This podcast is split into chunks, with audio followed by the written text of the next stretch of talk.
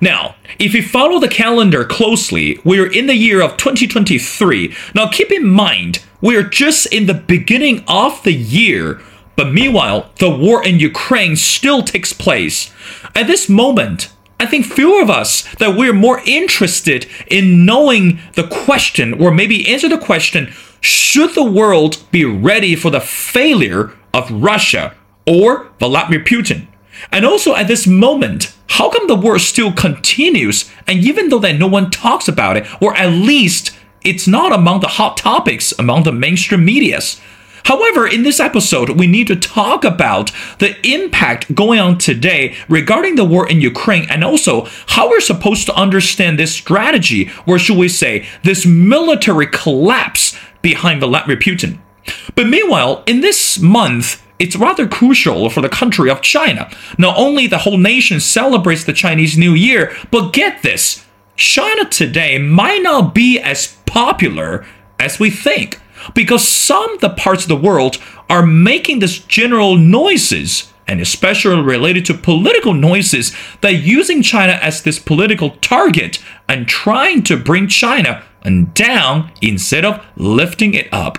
Well, ladies and gentlemen, I can't find a better guest, or should I say, even a much more perfect guest than the speaker, which is called Tom Lord. Now, if you're familiar our show, then you know Tom. Tom Lord is a researcher who studies political violence and a co founder of MilitantWire.com. His work primarily focuses on left versus right violence in Europe, violent protests, and urban guerrilla groups. Now, without further ado, brother, welcome back to the missing piece and happy 2023.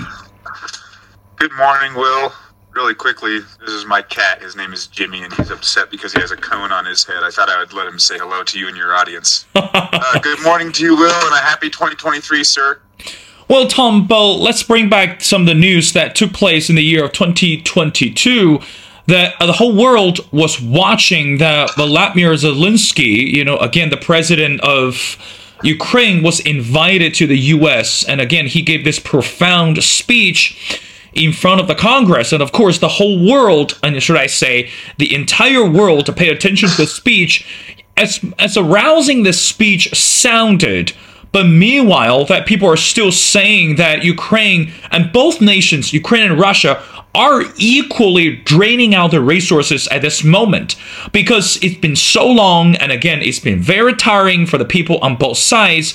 But at this moment how much do you think the US should continue to send military weapons and resources especially financial packages to Ukraine. Meanwhile, domestically speaking, the debt ceiling it's, has been the center of the whole topic these days. Yeah. So how, how do you think the U.S. is supposed to show the attitude? Is it time for U.S. to st- uh, step aside in uh, when it comes to the war, or you think that U.S. or any other countries in Europe or the whole world need to continue to shoulder the responsibilities with Ukraine in order to win the war over Russia? What's your take, brother?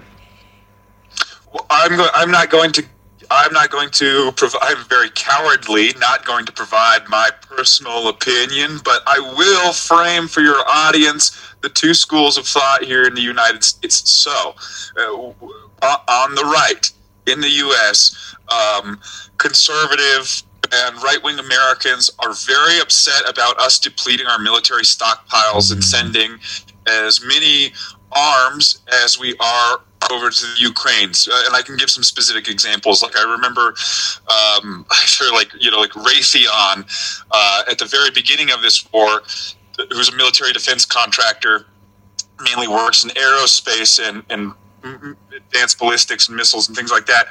Raytheon was telling the Department of Defense as early as the spring of 2022 that United States military has, for instance, run out of um, uh, our stockpiles of Stinger missiles. The Stinger missile is a man portable anti air defense system or man pads. Um, they, they go back to the Cold War, but they're a shoulder fired missile that can lock on and track uh, uh, fixed wing and rotary aircraft. Um, it, it, we've sent so many over the to, to, to, to Ukraine that our stockpiles are basically depleted. And when the Department of Defense asked Raytheon how difficult it is to uh, begin manufacturing Stinger missiles again, Raytheon said that they would have to bring people out of retirement. Like it's been 30 years since we've produced these things, and they are not on the production line anymore. So, uh, accompanying that, uh, conservative Americans would say, just as you mentioned, Will,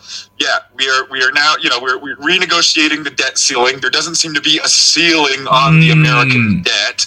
Uh, we just keep printing more and more money, and um, that segment of American society is really pissed off about the billions of dollars that are going to fight a war in Ukraine and in Ukrainian bodies and American arms against Russia. Um, and that's how they frame it.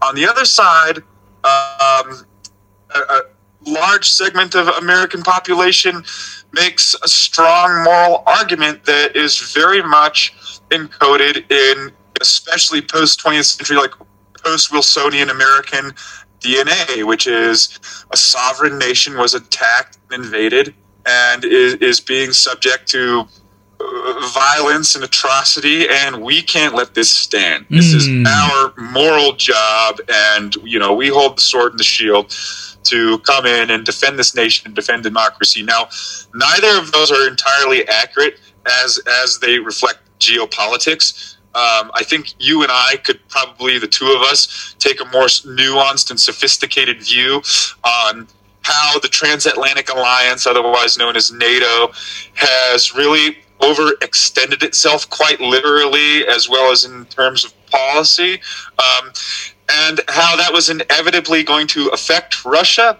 Um, and then again, I think I just recently quoted like the, the lad is in my mind because he was on the Joe Rogan show and he, he spoke, you know, we, we won't speak about my opinions of Stratfor, but he said a couple of interesting things or many interesting things. And one of the things he said, um, about a Russian war is that you're never going to rob Russia from its buffer zone unless unless you're prepared for a very serious fight.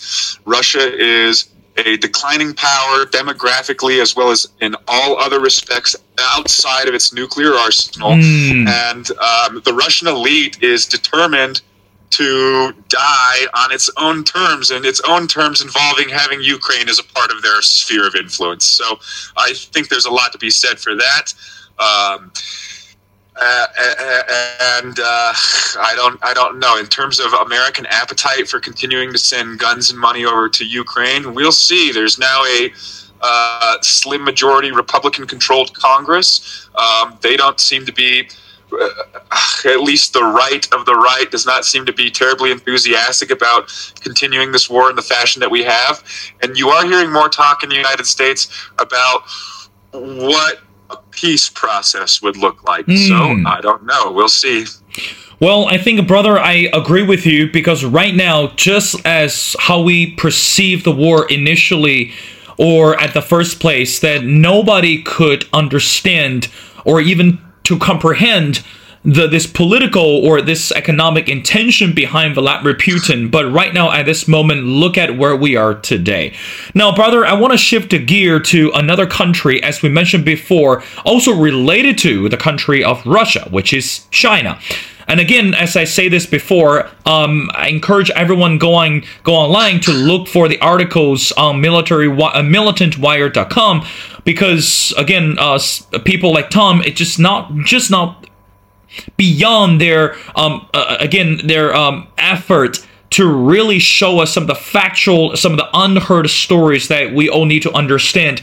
Now, brother, I want to get to our conversation regarding China. Now, lately, I've been actively following the articles related to the country of China. Now, I want to uh, get something uh, based, uh, and also for your reaction.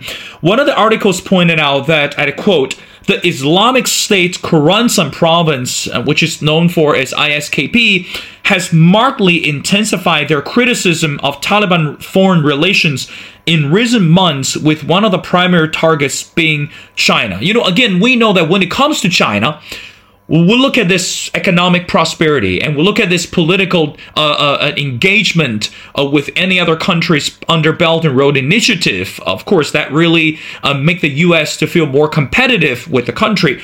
But meanwhile, help us to understand, brother, why do you think that this Islamic State heavily criticized this Taliban China relations? What is the point behind the criticism, and how do you, how much do you think that could actually influence China at this moment? For your audience, I'm going to use kind of a juvenile anecdote from my childhood when I was a child. One of my favorite real-time strategy computer games was a offshoot of the Command and Conquer series called Command and Conquer Generals. And what was unique about the series is that the game's developers predicted that as the United States waned as a power and began to evacuate the Middle East, that the jihadi, the militant jihadi movements that the United States had really stirred up would begin targeting China as China filled that vacuum. And it was rather prescient and interesting for a bunch of video game developers. But that's essentially what's happening. The United States packed up its gear and left Afghanistan, and in so it left a massive not only security vacuum, but it also left a uh, diplomatic vacuum, a financial vacuum, um, and a power vacuum overall.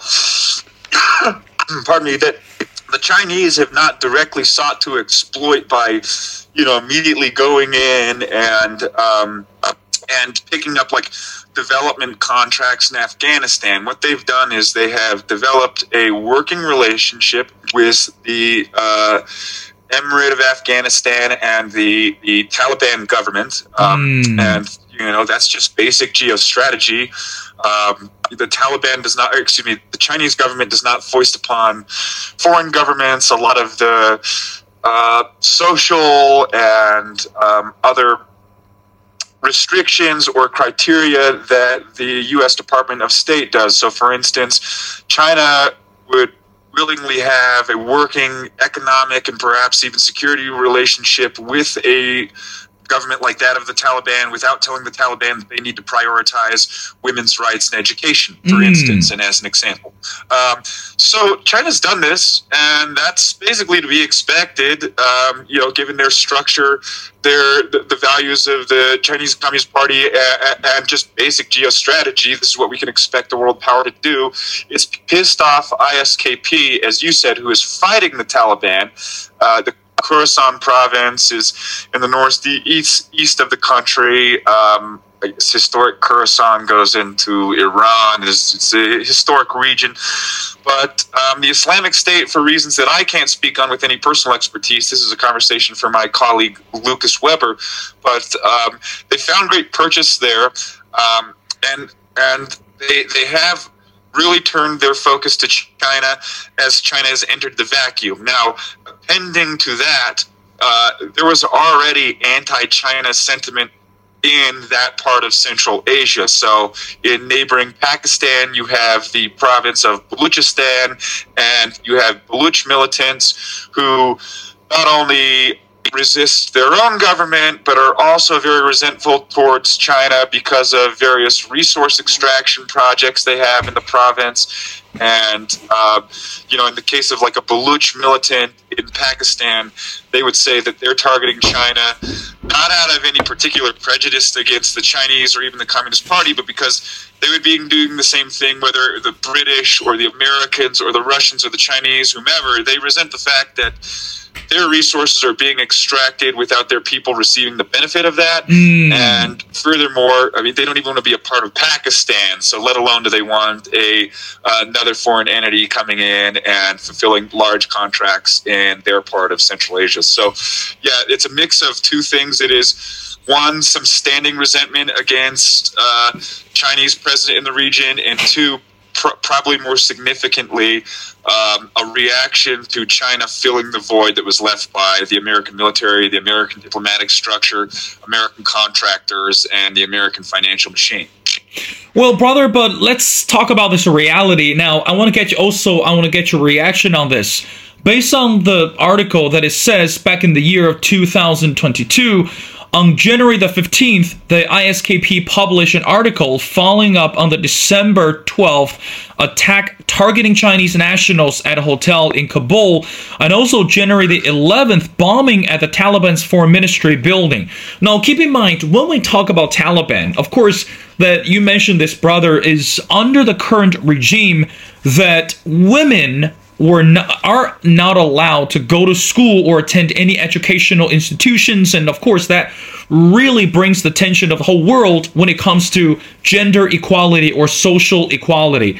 Now my question is very direct to you brother is if the Chinese government or if the Chinese companies or nationals avoid discussing those critical matters with the Taliban government, how much do you think that could actually benefit the Taliban in Afghanistan? And also, why do you think that continue poses a threat to an organization called ISKP? Help us to understand, brother. Wow, what a great question. Uh, you know, I think for the Taliban, it's a matter of trade offs rather than solutions. So, the Taliban, by restricting their own population, whether it's it's it's that of women's rights or um, you know whether they are even being repressive towards young working age men uh, or whomever. Afghanistan is facing brain drain. They're facing youth drain. There are very few economic opportunities, very few educational opportunities. As the Taliban continues to squeeze young Afghan society, and it is a youthful society with a large young population, as it continues to squeeze young Afghan society, as it continues to neglect that segment of society, if it doesn't provide opportunities, if it doesn't provide some sort of pathway towards a modern future, um, which Afghans have been able to access, you know, through the internet and through globalization and through exposure to other people in other countries. Um, if they don't provide that, then they're going to have a problem, not just like you know a, a logistical and a productivity problem. Um, you know, society is going to continue to flee. Young young Afghanistan, to the extent that they're able, are going to continue to flee the country. Um, so that's an issue.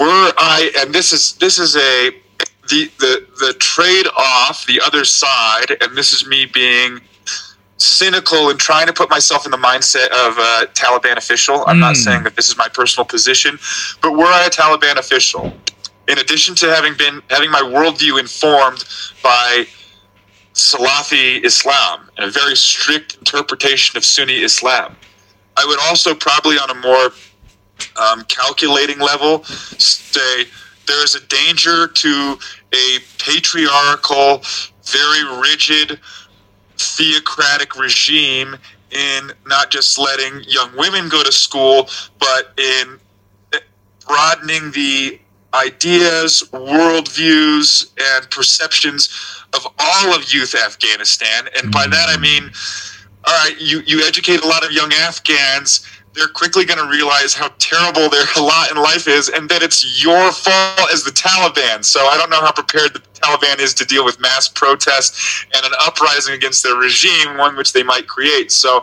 they are probably walking the delicate line of trying to.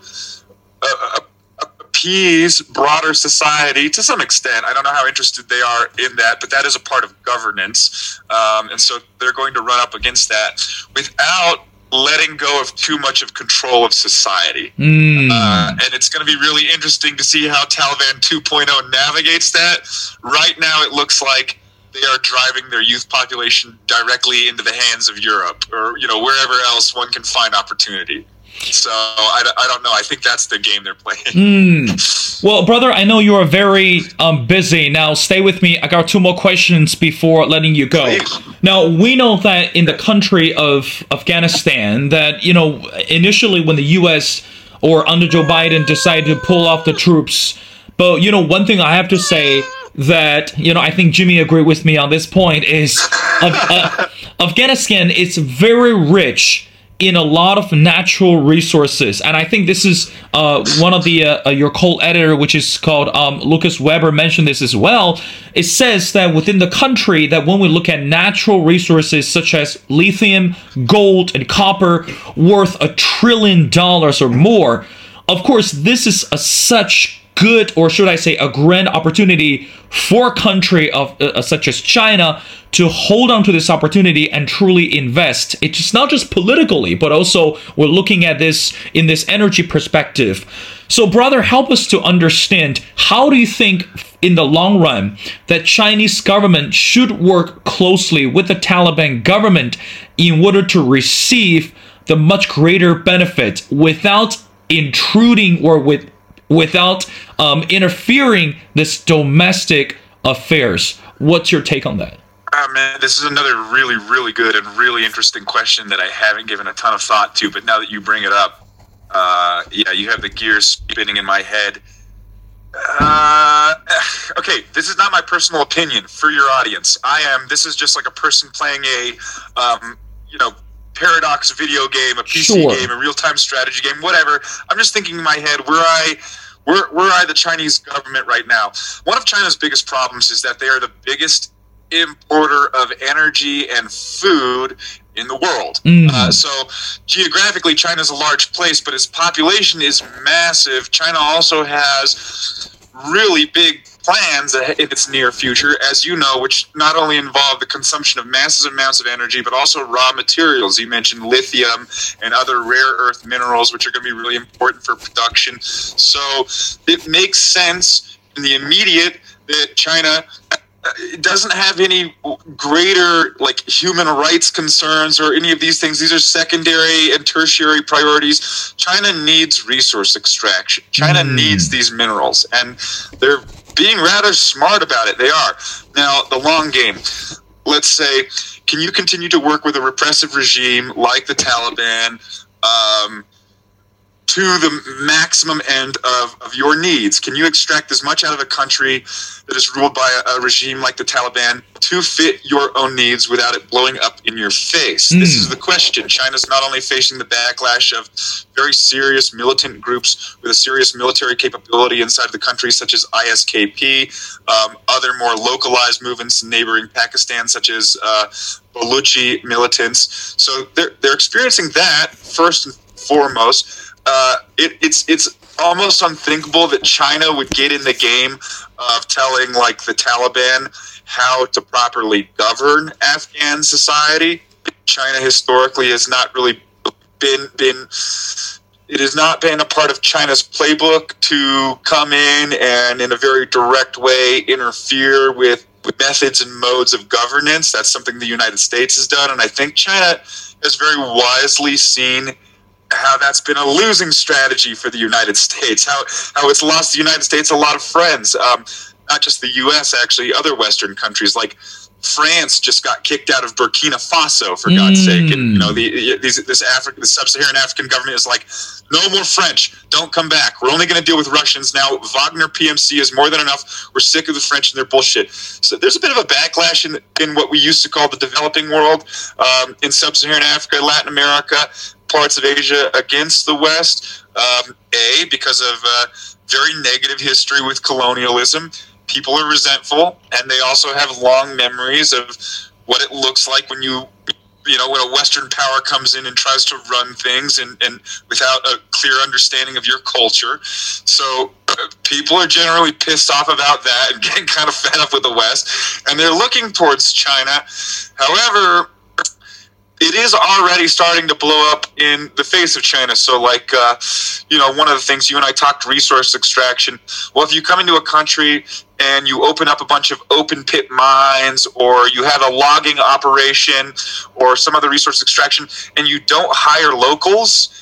Uh, and locals don't receive any of the benefit of that industry or any of those jobs, uh, they're not going to be very inviting towards you. It's going to make them mad. And and uh, the, the Chinese government does have a historic pattern of operating in countries, sub-Saharan African countries and elsewhere, and bringing in ethnic Han Chinese to work those jobs rather than like you know Pashto Afghan Arabs or whomever. So, um, you know, China's like China is laser focused on attaining what it needs for its immediate and larger strategic goals, which are the resources. Um, and I don't imagine that Xi Jinping has a um, advisory structure where, you know, like the United States, you could have the worst and the most incompetent American president in the world. On one end, half of my country would say that Donald Trump was the worst, and then the other half would say, uh, and, and they would say that Donald Trump was the worst by virtue of him being.